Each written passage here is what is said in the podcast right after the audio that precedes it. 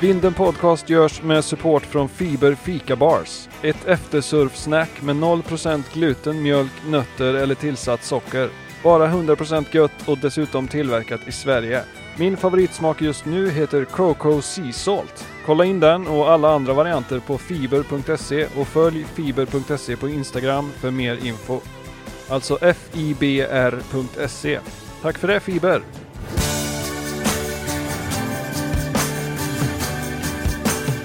Hallå! Det här är Vinden Podcast från Kåsa i Varberg. Jag heter David Kalitski och här försöker jag ta reda på svaret på några funderingar som jag har om svensk surf. Dagens fråga är, hur fan mår havet egentligen? För att hjälpa mig att ta reda på det så bjöd jag hit någon som ägnar sig åt att hålla koll på just det och mycket annat. Han heter Daniel Bengtsson och jobbar för Greenpeace i Skandinavien. Daniel hade med sig många intressanta fakta om havet, klimatkrisen och miljön omkring oss. Det blev många mörka fakta såklart, men han hade också med sig en del ljuspunkter. Men framförallt hade han tålamod med mina lite obegåvade frågor. Hoppas ni har det också. Det här är i alla fall mitt snack med Daniel. Varsågoda! Välkommen hit till Vinden Podcast. Tack så mycket. Hur är läget? Men det är bra. Har du haft en bra dag? Ja, det tycker jag. Fredagar brukar vara lite lugnare på mitt jobb sådär. eh, Just nu i alla fall. Ja. Du eh, kommer inte från Varberg va? Från början? Nej, jag är ju badjävel från Borås från början. Badjävlarna, ja just det. det man, man har hört om dem. Man har hört om dem. Ja. Jag är sommaruppvuxen här, har varit här. Alltså min farfar var i min ålder någonting så Ah. köpte de en liten sommarstuga här nere. Men nu, nu har du bott här ett par år väl? Jag har sett dig i vattnet, i lejet ett par gånger. Ja, jag har bott här i fem år. Trivs bra. Mycket bra. Ja. Att ta s- cykelavstånd ner till surfen är ju en lyx. Ja, har du... Eh, det var en ganska kass sommar surfmässigt. Mm. Det kom igång lite. Har du hunnit eh, hoppa in någonting eller? Ja, men lite grann. Nu är det väl en månad sedan sist eller något sånt här kanske. Ja. Jag köpte en ny bräda så jag var tvungen att testa, så då var det okej med lite mindre vågor första gången. Ja, ja, ja. Funkar den bra? Ja, men det tror jag. Vad blev det? Det blev en Taylor Jensen Everyday. Ja, det går bra nu ja. Ja, men de rear ju den på Surfer så Ja, jag passar okej. på då. Ja, det var smart. Jag har kollat på den i flera år. Ja, ja men det är så magisk väl. Mm. Den, den åker av sig själv liksom. Ja, ja, eller hur? Du tar ju fart på ett helt annat sätt än, Jag, jag sålde av någon longboard så nu kan jag väl köpa en ny då tänker jag. tycker jag.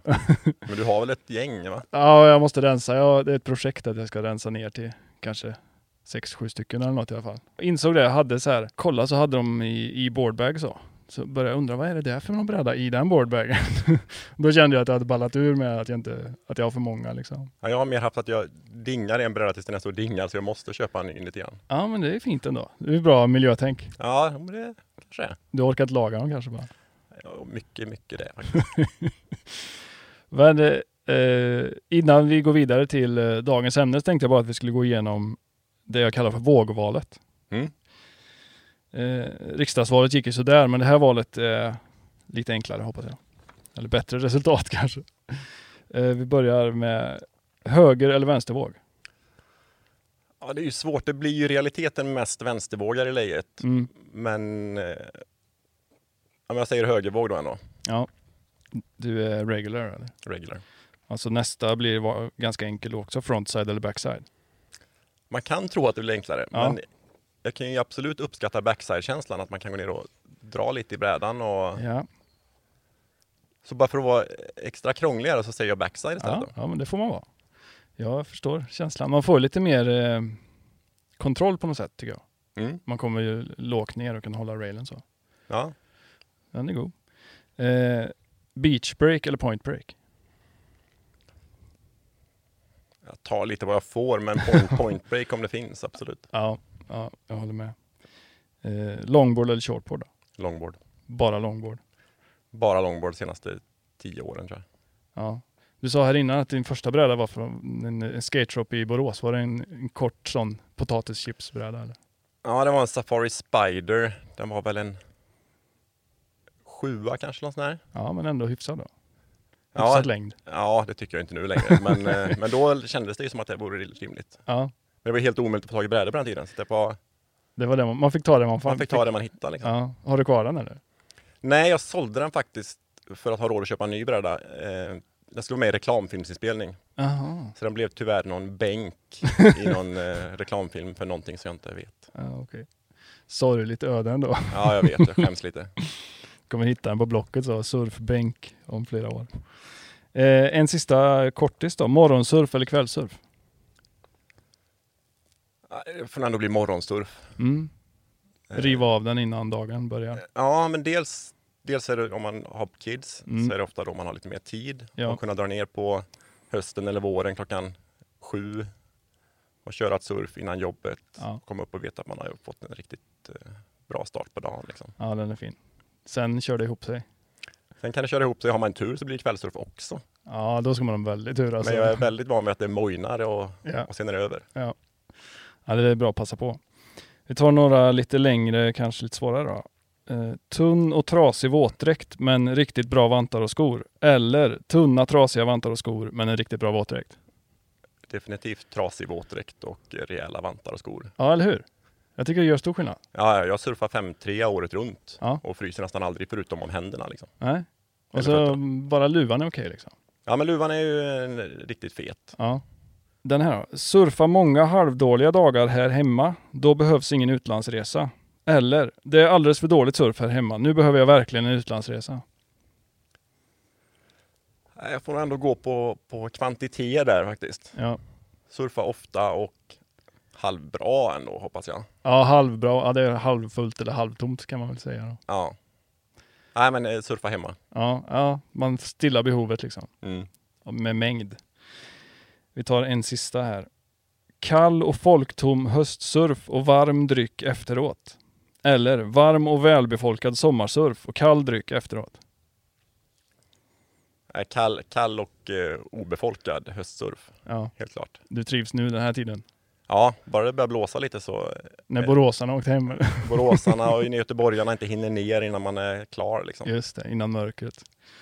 Ja men den är god. Då kan man ta lite kyla ändå. Absolut. Ja, eh, bra val tycker jag. När började du surfa egentligen? Var det med din spiderbräda i Borås? Eller? Inte i Borås kanske men. Nej, jag tror jag surfade första gången på Bali när jag var 20 eller något sånt där. Bara var det några dagar liksom, på, en, Ah. på en längre resa. Ja. Och blev lite biten. Sen kom jag hem, ja, sen kanske jag köpte den där brädan när jag kom hem Mm. någon gång. Och låg här ute på Kåsa och kämpade, och, eller i Appelviken liksom. Mm. På somrarna då? Nej, både höst och sommar Mm. när det gick liksom. Men det gick inte så bra. Nej. Och sen, mer regelbundet är väl senaste tio åren kanske. Ja. Men 98 procent i Sverige. Hur gammal var du då när du kom hem från Bali? Var det en sån efter gymnasiet? Ja, 23 kanske? Har du en stadig utveckling sedan dess? Eller vad känner du? Nej, det skulle jag inte säga. Jag Stiltje väldigt, väldigt många år. och sen fick jag tag i en bra longboard. Ja, Och sen går det väl sakta framåt liksom. ja, nu är du devoted longboard liksom. Ja, Mm. Det blir lätt det. Alltså jag eh, var nära kände jag att, att fastna i longboardandet. mm, du har gjort det? Ja, alltså jag gillar det väldigt mycket. Men jag måste tvinga mig själv att, att köra lite shortboard också. Ja. För att inte fastna riktigt. Jag vet inte. Det är kanske dumt. Det är bara att liksom släppa stoltheten. Nej, kör allt du kan tycker jag. Ja, det är bra att vara lite allround. Har du kört i så här brädsporter innan också? Ja, men snowboard. Ja, Det är väl det som egentligen, jag körde ganska mycket snowboard när jag var yngre. ja, Och eh, ja, men det krävs att du åker till fjällen liksom om man bor här nere. ja. Så att det blev inte så ofta. Och ju mer, ju mindre jag började åka snowboard, desto mer började jag surfa tror jag. ja, ja. Skate också? Äh, också longboard, ja. men också ganska sent. Jag tror jag började åka longboard, alltså lite, när jag bodde i Stockholm eh, och köra lite longboard downhill. Mm.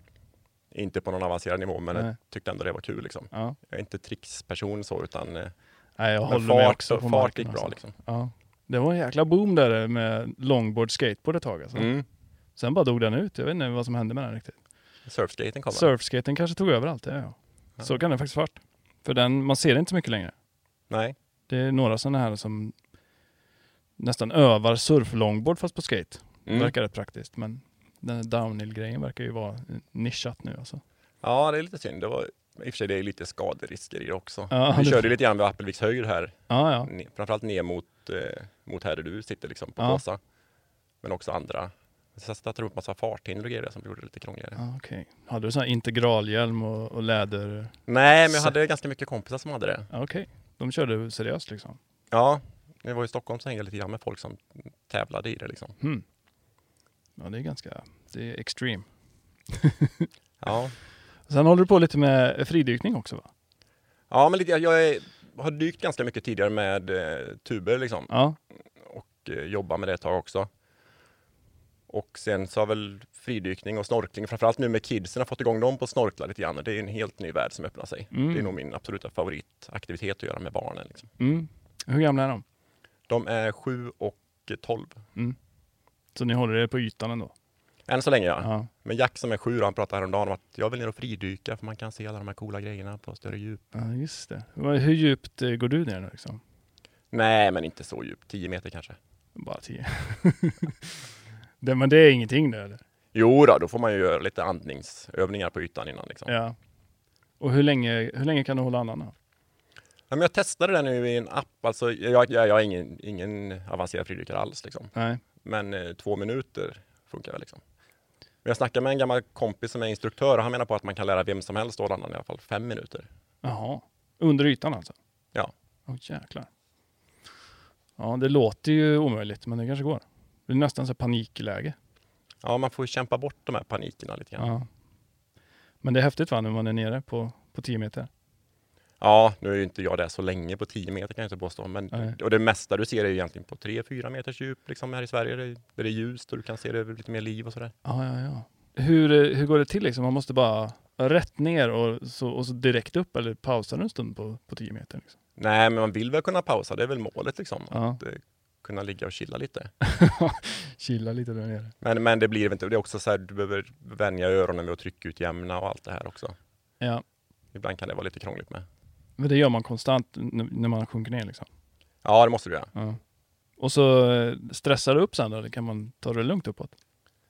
Man kan ta det, det beror på hur länge du är nere, men man kan ta det ganska långt, lugnt uppåt. Ja. Dagens ämne handlar ju om eh, havet på många Mm. sätt. Mm. Eh, det är ju lite ditt jobb kan man säga väl? Ja, det är delvis mitt jobb i alla fall. Ja. Vad, vad är din, du jobbar på Greenpeace. Mm. Vad är din eh, titel eller roll där om man ska säga? Jag jobbar som kommunikationschef för Greenpeace i Norden. Och eh, vad går jobbet ut på då? Enkelhet så går det väl ut på att se till att vi kommunicerar det vi gör så att folk fattar vad vi håller på med och, och vad det är man kan göra. Liksom. Mm. Du hade varit där i, i tio år sa du? Tio år i år, ja. Som kommunikationschef hela tiden? ja. Jag började som pressekreterare först 2012 var det väl. Ja. Så jobbade jag i massa olika projekt och sen från 2015, 16 någonting tror jag. Mm. Som kommunikationschef. Hur kom du in i liksom, organisationen? Då? Det börjar med att man skänker en 50-lapp och sen så blir man mer och mer insyltad? Nej, det, alltså det var jag jobbade som journalist innan. Ja, i Stockholm och var pappaledig. ja. Och sen så var det av en ren slump så såg jag en annons att de sökte en eh, pressekreterare på Greenpeace. Mm. Och då visste jag knappt att det gick att jobba med det i Sverige. Liksom. ja, ja, ja. Jag har alltid haft ett varmt eh, hjärta för miljöfrågor och för Greenpeace också. Men, Mm. men det kändes alltid lite, lite långt bort. Liksom. ja. Vart är liksom huvudsätet i organisationen? Är det amerikanskt eller? Nej, Greenpeace International, det är ju, Greenpeace består av massa olika organisationer. Varje, vi tillhör det nordiska kontoret, sen finns det ett kontor i USA, det finns kontor på, i 40 olika länder. Jaha. Men Greenpeace International ligger i Amsterdam. Ja, okej. Så det är en europeisk central kan man säga. Ja, det kan man säga. Ja. Sen grundades det ju i Kanada och USA. I, I början där då, var, då var det mer liksom skicka ut pressmeddelanden eller? Skriva pressmeddelanden, skriva debattartiklar. Jag jobbade en del med video på den tiden också. Ja. För jag hade jobbat med, jobbat med det tidigare. Mm. Ja, planera kommunikations... eh, var kommunikationsplaner runt större projekt där också. Mm. Som eh, stresstesten av Ringhals exempelvis. Och isbrytare som var på väg till Arktis för att borra efter olja. Palmoljegrejer. Mm. Hur, eh, hur funkar det liksom med de här monsteraktionerna eller vad man ska kalla dem? Är det liksom så här superhysch-hysch och hur funkar det liksom? Ja, För det är ju på, det är så balansgång väl på rätt fel sida lagen kan man säga, eller? Ja, absolut. Alltså, sådana stora aktioner, nu är ju, är ju det en li, ganska liten del av vad, vad vi gör också. Men, Ja. eh, jo, men det är klart att det kräver, kräver jättemycket planering och, och tänk. Och, okej, hur, hur svarar vi på de här frågorna runt det? Och Ja. Säkerhet är alltid liksom högsta prio. Mm. Den Ringhalsgrejen, då tog de sig in på området va? Och kampade mer eller mindre? Ja, vi hade ju aktivister som dels tog sig in, detta hände ju samtidigt på Forsmark och Ringhals samtidigt på båda ställena. Jaha. Så då hade vi aktivister som tog sig in på området. Det var väl ett 30-tal i Forsmark och 20 i, på Ringhals någonting. På Ringhals så använde cyklade de runt inne på området. Jaha. Men det var ju liksom första vågen av det. Ja. För sen så blev alla de borttagna.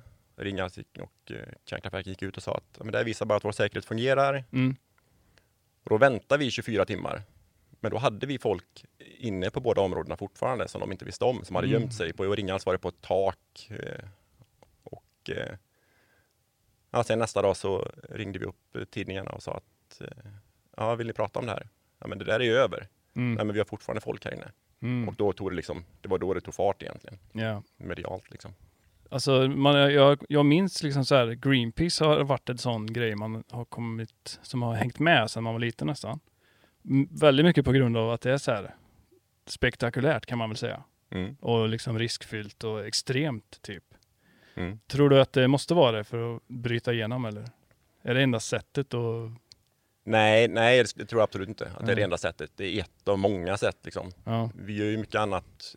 Detta är ofta det som syns. Det finns ju klart en poäng att det slår igenom i media och får uppmärksamhet. Ja. Men bakom det händer ju jättemycket annat. Vi släpper rapporter med forskare, eh, vi lobbar politiker, träffar företag och liksom pressar dem att göra saker. Men oftast är ju aktioner ett sista steg. Ja. alla andra vägar är uttömda. Mm. Inget av det andra har funkat. Då är det ett sätt för oss att öka pressen. Liksom. Mm. Men det är det som ger helt klart mest eh, uppmärksamhet liksom. För det mesta. Ja. Det finns väl några undantag på andra saker som gör det. Liksom, när vi har experter som kommenterar klimatförhandlingar exempelvis så får ju det lika stort genomslag kanske. Ja. Men i många fall, framförallt i frågor som inte är så uppmärksammade. Liksom. Ja. Vad tycker du om de här? Det har varit ganska mycket sånt sista halvåret. Som har så här, klistrat fast sig på vägar och stått upp i flygplan och sånt. Mm. Är det liksom eh, rätt väg att gå, tycker du? Jag, vet, Kanske inte finns något rätt och fel, men är det en bra väg? Jag, vet, jag skulle nog inte vilja recensera vad andra klimataktivister gör direkt. Så här. Det jag Nej. kan förstå är liksom att folk känner sig nödgade att göra någonting Ja. och inte känner sig lyssnade på. Ja. Ja, det är ju... Det känns som det är många som skriker liksom, men det, det händer inte så jävla mycket. Eller händer det mycket som inte vi vanlisar känner till liksom? Det är, sett i mitt perspektiv som jobbat i tio år på Greenpeace Ja, och följt de här frågorna i tio år så händer det ju jättemycket i liksom medvetenheten hos folk och politiker hos alla. ja, Sen så händer såklart ingenting så fort som vi vill att det ska ske. nej. Men för tio år sedan när jag pratade om klimatförändringar Mm. och kopplade till extremväder, då liksom kallade tidningarna in någon annan expert på andra sidan, eller någon klimatförnekare mer eller mindre som Okej. ifrågasatte det. Jaha. Idag är det mycket mer etablerat att ja, men klimatkrisen är, sker Mm. och de här grejerna händer liksom på Ja. grund av det. Så att jag skulle säga att medvetenheten har ökat. Mm. Även hos eh, folk kan man säga, inte bara hos media. Ja, absolut. Ja. Är det, har ni liksom mer stöd nu än för tio år sedan? Mer så här, bidrag och så? Eller vad kallar man det? Givare? Ja, givare. Jag vet faktiskt inte i detalj riktigt hur det ser ut. Mm. Jo, men det har absolut ökat sen de senaste tio åren, helt klart. Ja. Men exakta siffror vet jag inte sådär Nej. direkt. Vad är liksom de stora grejerna som Greenpeace driv, eh, försöker driva då? Ja, men mest, alltså stora fokus är ju klimatkrisen generellt. Sen Ja. finns det många delar i det. En är såklart att vi måste, vi måste sluta förbränna fossila bränslen liksom. Ja. I både energiproduktion och i fordonsflottor och allt sånt där. Mm. Och sen en annan grej är ju att skydda skogar och natur som dels är kanske vår bästa allierade i klimatkrisen. Träd och gamla skogar fångar upp koldioxid. Mm. Sjögräsängar i haven fångar upp koldioxid.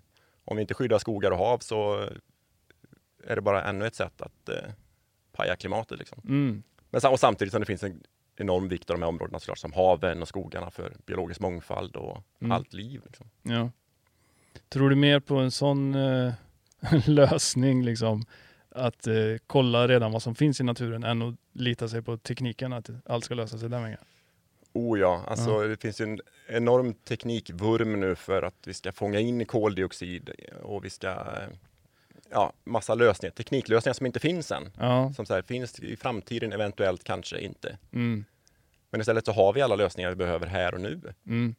Alltså vi, vi har skog, om vi bara sköter om den naturen och skogarna och haven vi har så är de bästa allierade i att Mm. hjälpa oss. Liksom. Ja, Det känns verkligen som två spår. Mm. Att det finns många som tycker att det, vi kan lösa det. Men vi måste bara få fortsätta utveckla grejer Mm, liksom. Kan inte bromsa typ. Inte bromsa någonting vill ju... Nej, precis. Och så andra sidan, stopp, stanna liksom. Mm.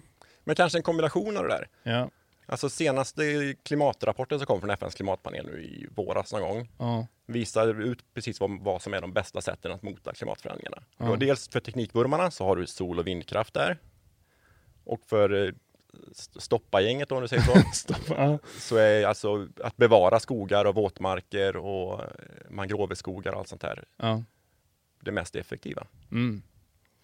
Men kan det inte vara redan liksom för långt gånget då? För att bromsa och stoppa liksom skövling och sånt? Skulle det gå liksom lättare att bara hitta på nya grejer? Jag tror hitta på nya grejer. Alltså vi, dels Jag lägger mig på en sån låg nivå här märker du. Ja, ja, nej, men det, man behöver hitta på nya grejer, absolut. Ja.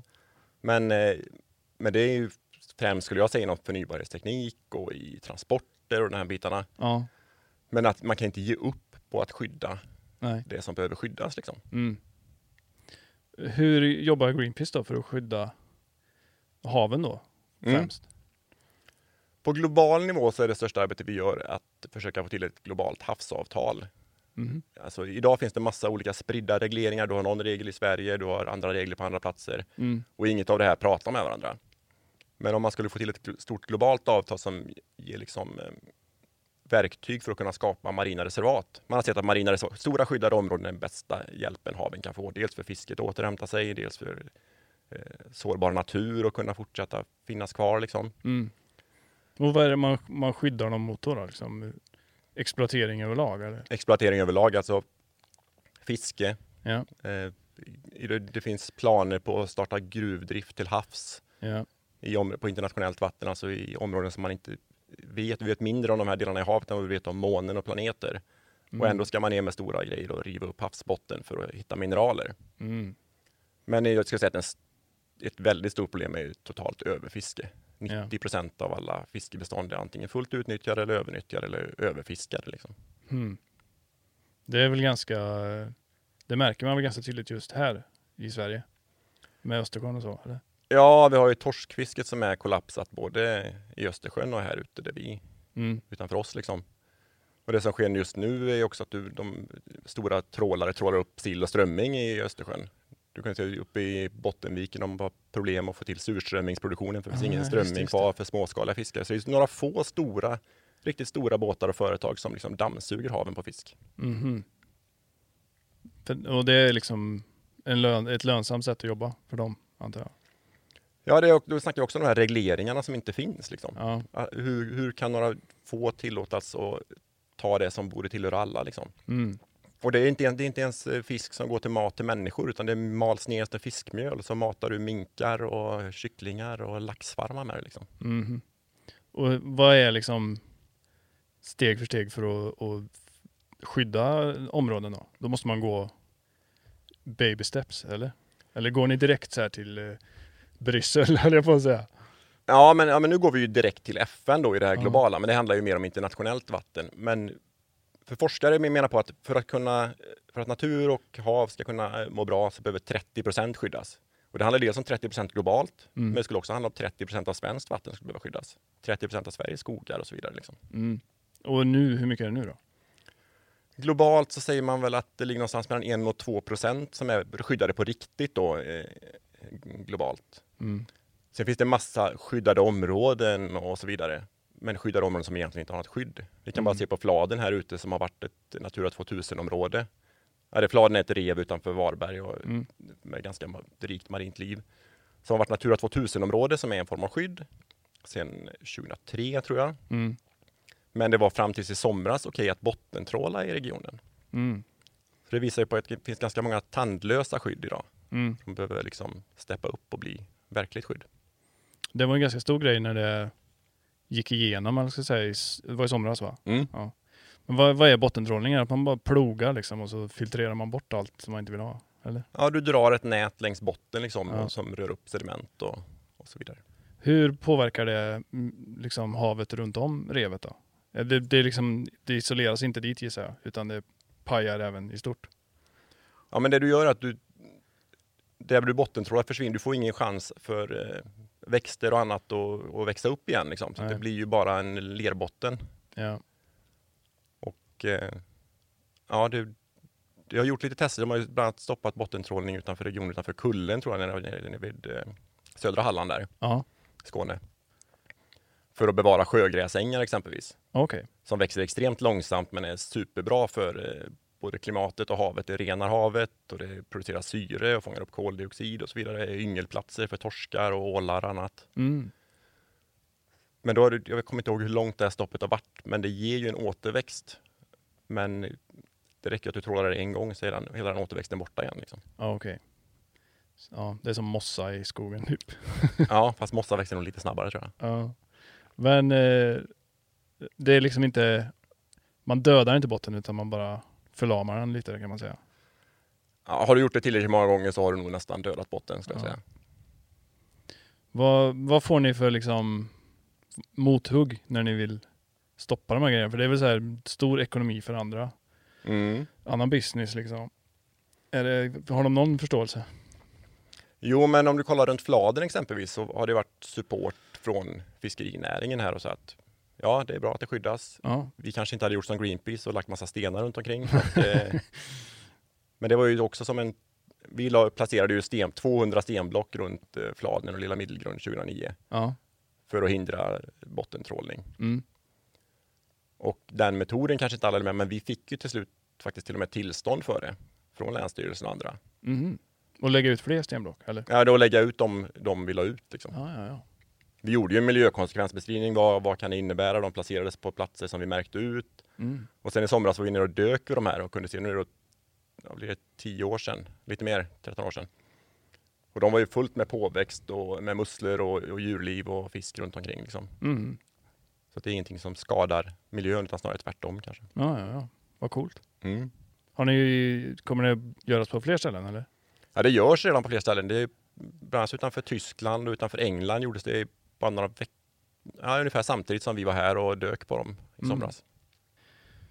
Men det är ju vi som ändå, vi vistas ju i havet mycket, Mm. vi som surfar. Men ändå så här, man tar det ju väldigt mycket för givet. Mm. Och att det ska vara liksom, ja men det, det är säkert att, att vara i havet i Sverige. Det är inga liksom, utsläpp, det är lugnt, det är så här friskt och mysigt liksom. Mm. Men vad snackas det om? Vad tycker du det snackas om för lite? Vad borde man liksom känna till om havet här hemma? Ja, men jag tror mycket av de problemen som är här är överfiske. Ja, Att, att det, vi har en, eh, torsken har kollapsat, liksom. sill och strömming är på väg att göra detsamma kanske i Östersjön. ja, Att det behövs skyddas, det behövs stopp för, för fiske i större områden. Mm. behöver- Vi behöver ha riktiga, ordentliga marina reservat som där fisk kan återhämta sig. Liksom. mm. Utsläpp och så, är det liksom, är det friskt?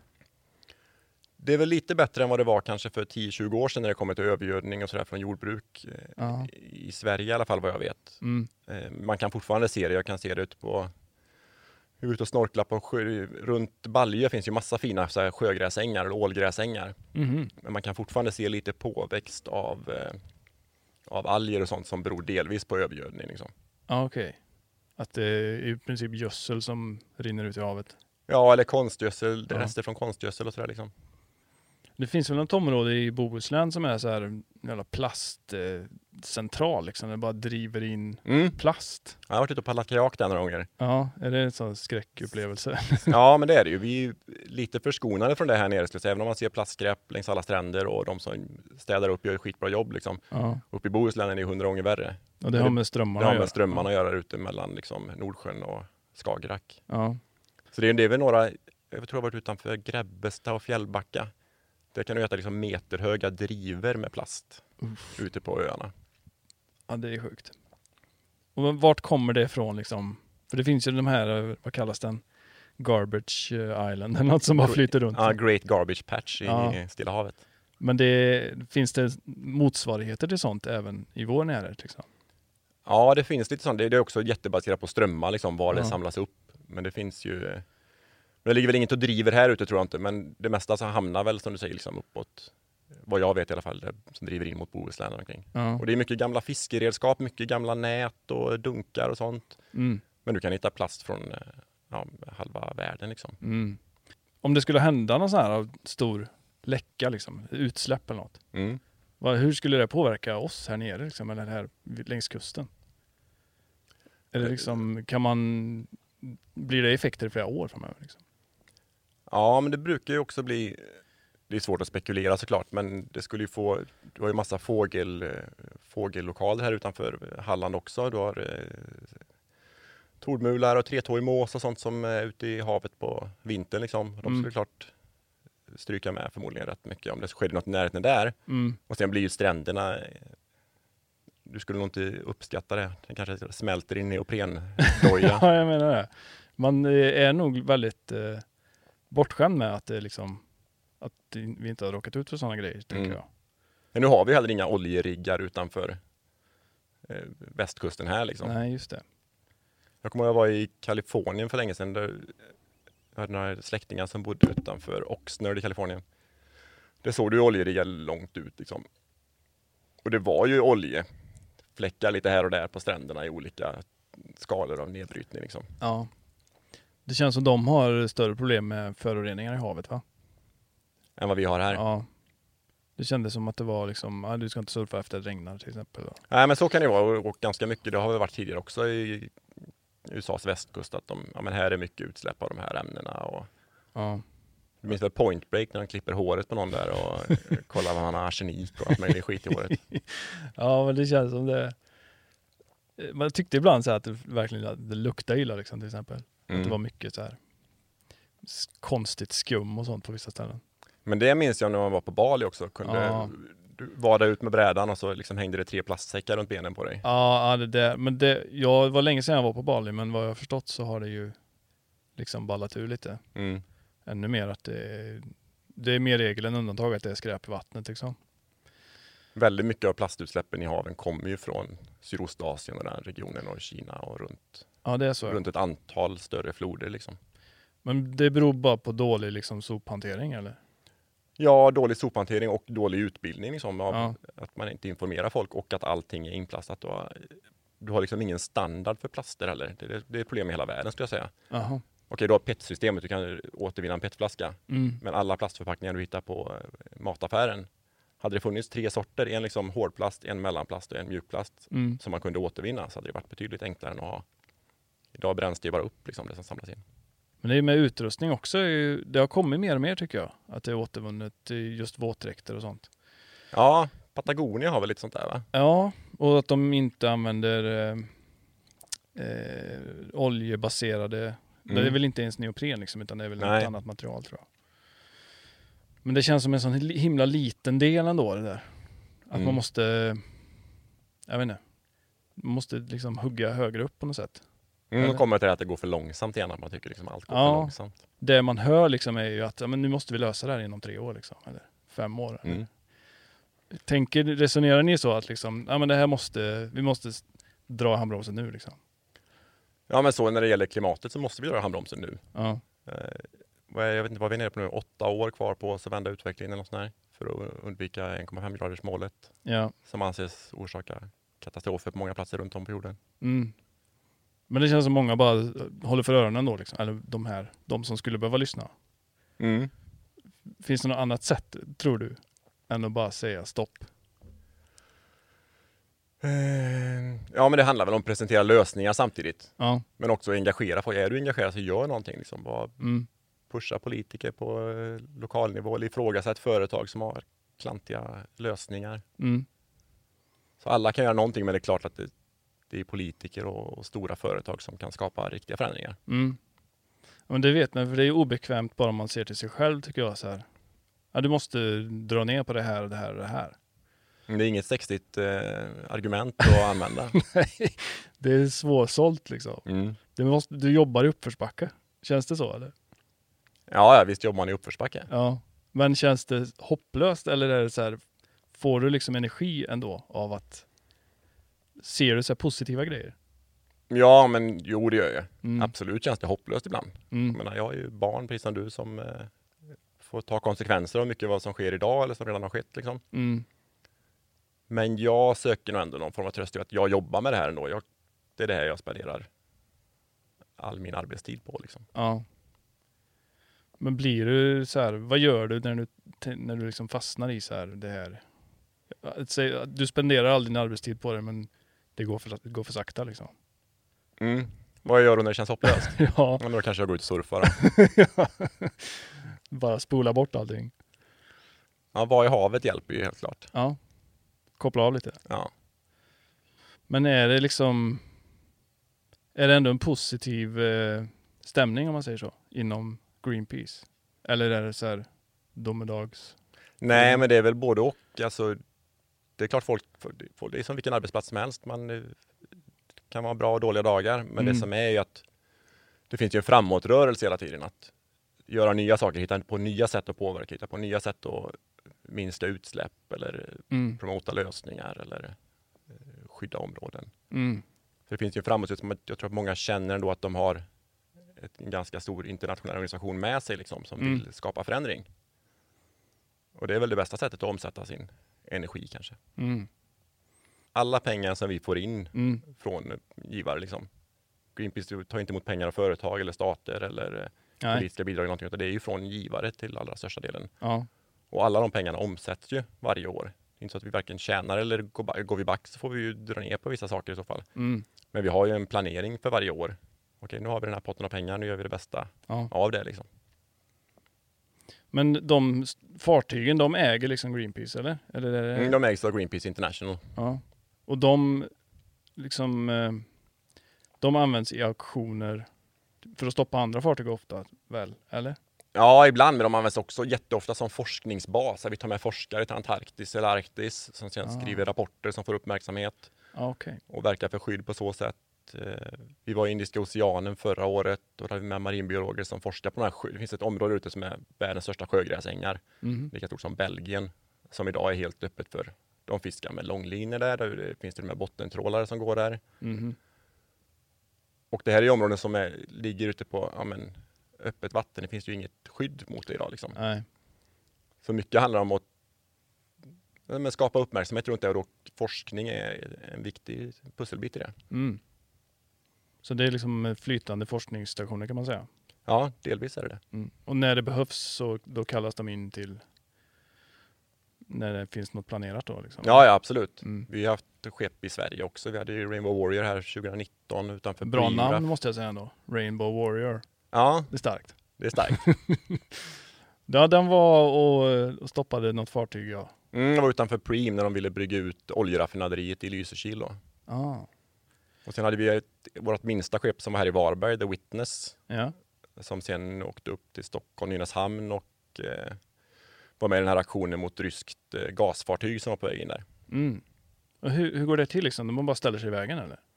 Det finns massa olika metoder att Ja. och hindra olika saker och sådär. Ja, dels kan man använda skeppet och ställa sig i vägen, men dels har du folk som simmare liksom, som har skeppen som bas, men hoppar i. Och Mm. Kajaker, klättrare. Är det en helt eh, liksom en egen del i organisationen de här som verkligen riskar sig själva om man säger så? Nej, men du, du har ju en, en liksom, eh, besättning på båtarna som sköter allt det där. Ja. Men sen har du med ett kampanjteam. Mm. Så att när vi gör någonting i Sverige så är det folk från Sverige som är med. Gör Mm. man någonting någon annanstans så oftast är det kopplat till något kontor liksom, som vill använda skeppen för att göra någonting. Ja, ja, ja. Och de, eh, de har inga spärrar liksom. Ja, alla har väl sina spärrar, men, Ja. eh, men efter noggranna genomgångar säkerhetskollar eh, och så, där, liksom, så ser vi bara det här är säkert att göra, det här kan vi göra, Ja, det här är värt att göra. Liksom. Man är inte riktigt där, men man önskar att man hade lite, lite av det kanske. Mm. Om man har pyttelite av det, då kanske man kan ringa till någon och säga att de borde ha återvunnen plast. Förstår du vad jag menar? Ja, ja, precis. Om det är ytterligheterna. Om det här är ingenting, göra ingenting eller klättra in på ring alls liksom. Det finns jättemycket däremellan. ja, det är väl det. Men apropå den, den ryska gasbåten så har det varit ganska aktuellt just nu ju. Mm. I eh, Bornholm är det väl? Utanför Bornholm. Utanför Bornholm, ja. När vi spelar in det här så har det ju bara råkat gå läck på några gasledningar där ju. Mm. Vad, eh, vad tänker du om det? Vad tänker jag om det? Ehm, ja, men det man kan säga är väl att Det innebär att det läcker ut. De här rören var väl inte liksom aktivt på att de pumpar i, men de var ändå fulla med gas. Och de är ju 120 mil långa. Mm. Så jag tror att enligt våra beräkningar så motsvarar de utsläppen som sker just nu i Östersjön ungefär Sveriges utsläpp under sju månader. Totala utsläpp liksom. Allting. Mm. Eller 20 miljoner bilars utsläpp. Oj.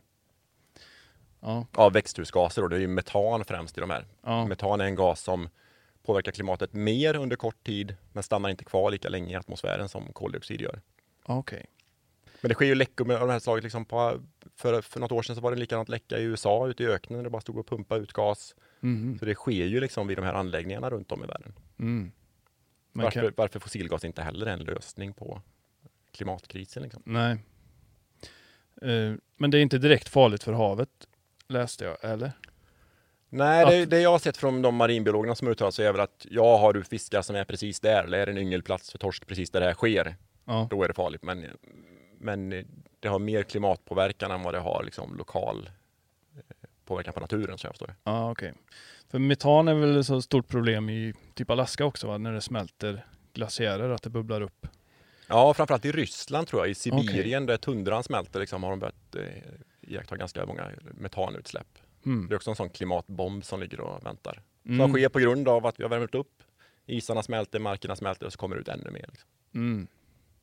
För, som att, för att ta en lite hoppfull vinkling. ljusa upp stämningen lite. Mm. Men det är kanske där man måste, man måste liksom bada i det där mörka för att fatta liksom vad det är som håller på att hända, eller? Ja, man måste ju åtminstone doppa foten i det. Liksom. Ja. För annars om man bara stänger öronen och inte lyssnar så det är inget som gör att du handlar och gör någonting heller kanske. Nej, och jag menar, man är ju en del av det oavsett om man lyssnar på det eller inte liksom. Man lever ju inte på en, en separat bubbla. Nej. Men vad, vad gör du liksom på, när du inte jobbar om man säger så, Mm. för att verka i linje med det där du jobbar för? Ja. Är du eh, helt, eh, har du ett blankt, eh, vad säger man? Nej, nej, nej, nej, nej, absolut inte. Jag bara tänker att det, vi vill ju egentligen inte liksom sätta individen, att det är individerna som ska göra allting. Liksom. Nej. Utan det huvud, huvudsakliga ansvaret ligger hos politiker och företag. Men Ja. ja, jag, på en personlig nivå, jag, jag har inte käkat kött på 22, 23 år någonting kanske. Mm. Jag hade turen att kunna ha råd att sätta upp solpaneler på taket förra året. Mm. Av miljöskäl liksom. Sen har det blivit en... Nu, nu börjar det komma grannar och folk liksom och knacka på och fråga liksom, hur gjorde du det där nu när energipriserna är så dyra? Så just nu så Ja. är det bara en... Har du en skarvsladd? Säger de. Ja, precis. Nej, men jag har inte betalt en elräkning sedan i mars. Nej, Och, köpt surfbrädor för pengar. ja, men ja, precis. Jag har nog tjänat ihop till den här Taylor Jensen-brädan faktiskt. Det är bra. Bra, bra ekvationer. Mm. Ja, men det är, jag tycker det är svårt det där. Och precis som du säger att det, det och det är ju ett vanligt argument liksom. Det gör ingen skillnad. Det spelar ingen roll om du Mm. och, tar en flygresa eller inte liksom. Det flyget går ändå och det är ändå Kina som släpper ut mest. Ja, det, det hör Typ. man ju mycket. Ja. Mm. Men jag tror att om man inte är engagerad alls själv Ja, så är det också svårt att ta det här nästa steget och börja så här. Jag börjar rösta på partier som bryr sig om det här eller jag sätter press på för. Det måste nog ske både och liksom. mm. Så bryr du dig inte på ett personligt plan, varför ska du då bry dig på ett annat plan liksom? nej. Mm. För det är ju, rätt, det är ju väldigt gött att bara, nej det där är lugnt. det där löser de. Någon annan löser det. Det där löser liksom Daniel. Men eh, jag vet inte vad som ska krävas för att, för att, liksom, för att det där ska försvinna lite. Vad tror du? Är det en superkatastrof här i vår närhet? Liksom? Ja, det får vi hoppas att vi inte har, men man Nej. ser ju att eller vi ser ju att folks medvetande går upp när, ja, men 2018 när det brann i, överallt i Sverige, eller inte Ja. överallt, men på många delar hade vi stora skogsbränder för första gången på några år. Liksom. Mm. Det påverkar ju folk då, får upp ögonen för, för klimatfrågan helt plötsligt. Märker ni skillnad då? då? Ja, men det märker man ofta. Mm. Och samma sak, alltså, men även hopp, liksom, när, när någonting går bra, någonting som går framåt, Mm. kan också vara ett sätt att skapa uppmärksamhet som sen gör ringar på vattnet. Ja. Så det kan inte bara vara doom and gloom heller, utan man behöver känna hopp, men man också inse att det är en jävligt tuff sits. Liksom. ja. Vad, är det, vad, är de, vad är de goda nyheterna liksom? Ja, vad är de goda nyheterna? Men goda nyheterna är att förnybar energi byggs ut snabbare än någonsin runt om i världen. Ja. Alltså att, bara att det här bottentrålningsstoppet kom utanför Fladen i somras, så vi pratade om det. Mm. Det skapar också, liksom, äntligen säger folk i våra sociala medier, och här, äntligen några goda nyheter. Liksom. Mm. Så att eh, det är viktigt att kommunicera de bitarna också. Mm. Ja, absolut. Är liksom eh, vindkraft och så till havs, är det bara bra för havet om man säger så? Eller kan det paja? Vindkraft, vi behöver en större utbyggnad av vindkraft helt klart. Ja. Men man måste också kunna se lite grann var du placerar dem. Ja. Det är inte naturligt att de är bra överallt. Det kan finnas ställen där du har fågelhäckningslokaler exempelvis eh, Mm. som skulle kunna störas av det. Men oftast är det ju i byggnationen som det stör mest. Med mycket ljud under vattnet som kan eh, störa tumlare och andra marina djur. Liksom. Ja, ja, ja. Men sen när det väl är på plats så brukar de här, det är ju fundament som, eh, det skapas ju också liv runt det här. Mm. Som Öresundsbron är ett sådant exempel som var ganska mycket kritik runt när det byggdes. Men Mm. du kan se idag att det, det är en ganska hälsosam miljö under vattnet där. ja okej. Undrar hur vågorna påverkas? har, ni, har ni tänkt på det? Nej, Smäller upp en sån eh, mur av ja, men det kan ju bli bra. Det kan bli som ett point break nästan. Ja, det kanske kan bli bättre till och med. Jag tänkte mer att de skulle dämpa vinden. och så bli- Fast då kanske swellet kommer emellan och så dämpar de vinden lite där ute. Ja, jag tror på det. Vi får åka ut och testa. Det blir ett sånt secret spot där ute. Hoppas du har tillgång till dem. Ja, Du, eh, man kan ju säga att du ser eh, hyfsat ljust på framtiden då, trots allt skit som händer. jag ser inte mörkt på framtiden. Nej. Sen kommer det vara jättemycket utmaningar. Mm. Men ja, det är en svår fråga. Ser ljus på- Du lever nuet kanske? Jag försöker leva i nuet Ja. ganska mycket. Det händer ju väldigt mycket liksom på kort tid, alltså att kurvan, det, det går åt helvete fortare, men det går också bättre väldigt mycket fortare. Förstår vad jag menar? Att den är väldigt så... Mm. De behöver bara mötas lite snabbare de här kurvorna. Ja, men de tio år då? Vad... Ja, men vi har ju, Greenpeace har, har gjort ganska många gånger tagit upp fram scenarier för hur vi kan ställa om Ja. all produktion i Sverige till förnybar energi exempelvis. Släppt rapporter som heter Energy Revolution för olika scenarier, Ja. både på europeisk nivå och i Sverige. Mm.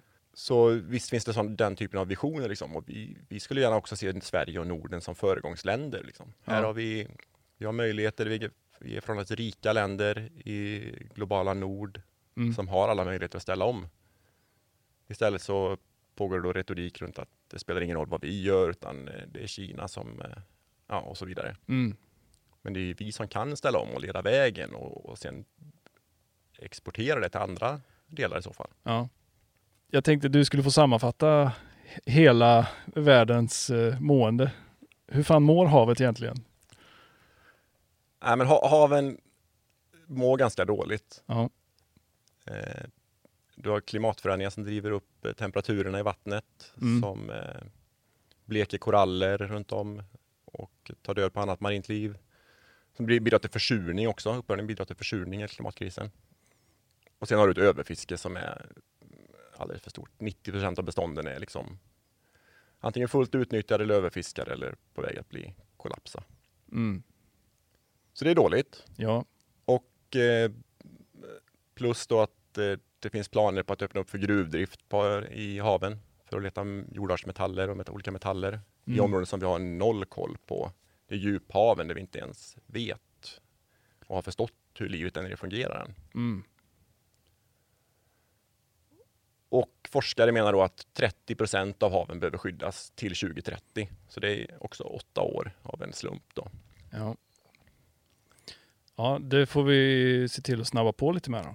Det behöver vi snabba på och en möjlig väg här är att få till ett så globalt avtal i FN Mm. Då får man åtminstone verktygen för att kunna skydda internationellt vatten och skydda haven. Ja. Och sen får vi hoppas att fler tar efter det. Om man vill eh, hjälpa till då, vad ska man göra då? Man kan eh, bli givare till Greenpeace till exempel, Ja. ett sätt. Men det finns många andra organisationer också. Ja. Engagera sig politiskt på lokal nivå. Hör av dig till företag som du tycker gör knasiga grejer. Mm. Ifrågasätt. Var en jobbig jävel emellanåt.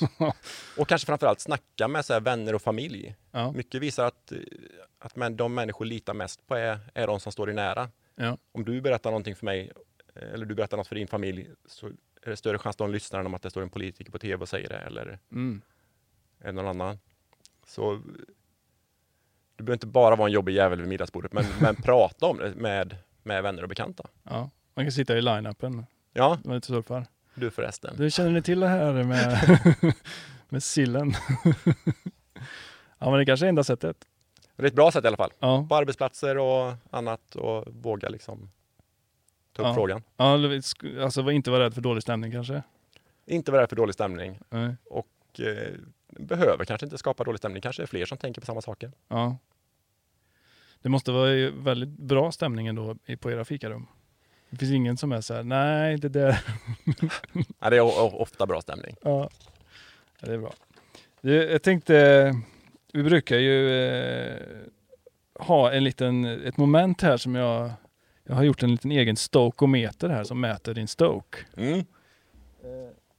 Du kan få hålla den om du vill. Du verkar ju ha mycket energi, det verkar krävas mycket energi för att jobba med det du jobbar med tror jag. Ja. Man kan inte liksom bara luta sig tillbaka. Men jag ska se hur mycket stoke. Är jag Du på noll, besitter. noll stoke här nu? Ja, du får börja på noll i alla fall. Ja, ja. Vi får se vart du landar.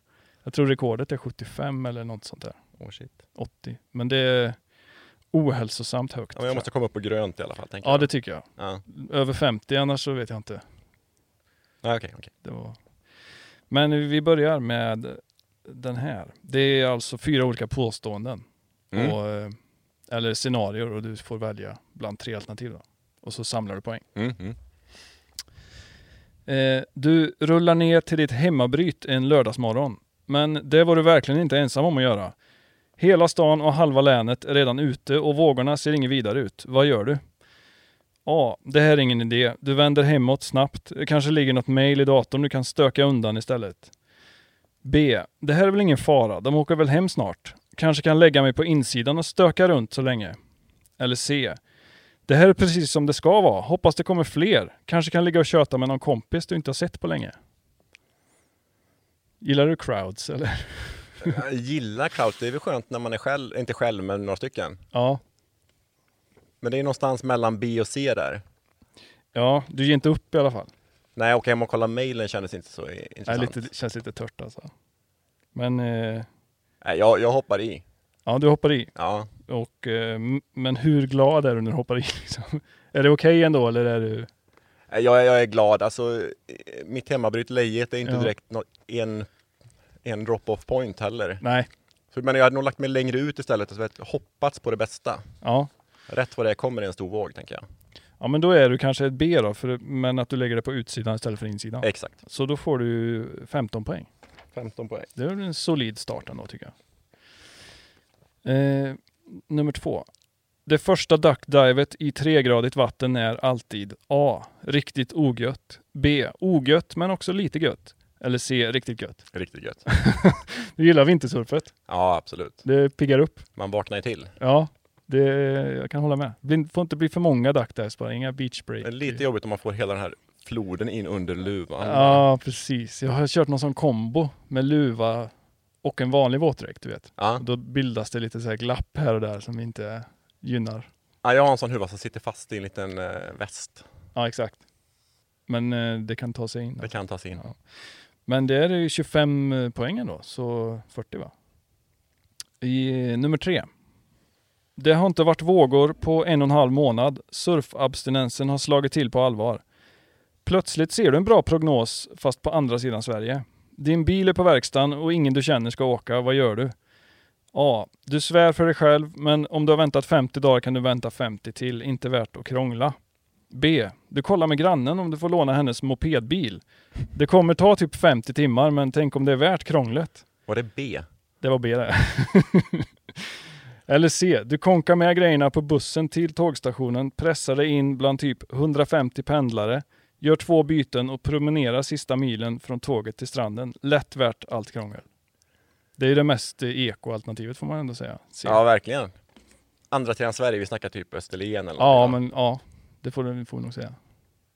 En, en rejäl resa liksom. va? Vad fan, får jag noll om jag tar A här? Ja, du får ju ändå fem poäng om du eh, stannar hemma. Nej, jag ska, om jag ska vara realistisk så stannar jag nog tyvärr hemma. Men det är kanske mer på, på grund av tidsbrist eller? ja, mer på grund av, ja, precis. Hade jag varit eh, yngre och inte haft familj så kanske det hade varit mer läge. Då hade du varit ett, eh, ett C eller? Då hade jag absolut varit C. Ja. Men i, i verkligheten här säger jag att A. ja. Men det är ju bra att du är ärlig i alla fall. Du får fem poäng. Så 45. Ja, du får avsluta starkt här om du ska ta dig in på high score-listan tror jag. Oh. Sista. En surfsession utan en enda bra våg är A. Helt meningslös. Bra vågor är hela grejen. B. Ändå lite meningsfull. Att bara vara ute är ju halva grejen. Eller C. Hur menar du? Alla vågor är ju bra vågor. Alltså bara vara i vattnet är ju värt det liksom. Mm. Du behöver inte ens få med en skräpvåg. Du kan bara paddla runt lite. Ja, egentligen. Och ta med brädan som ett eh, en flytleksak.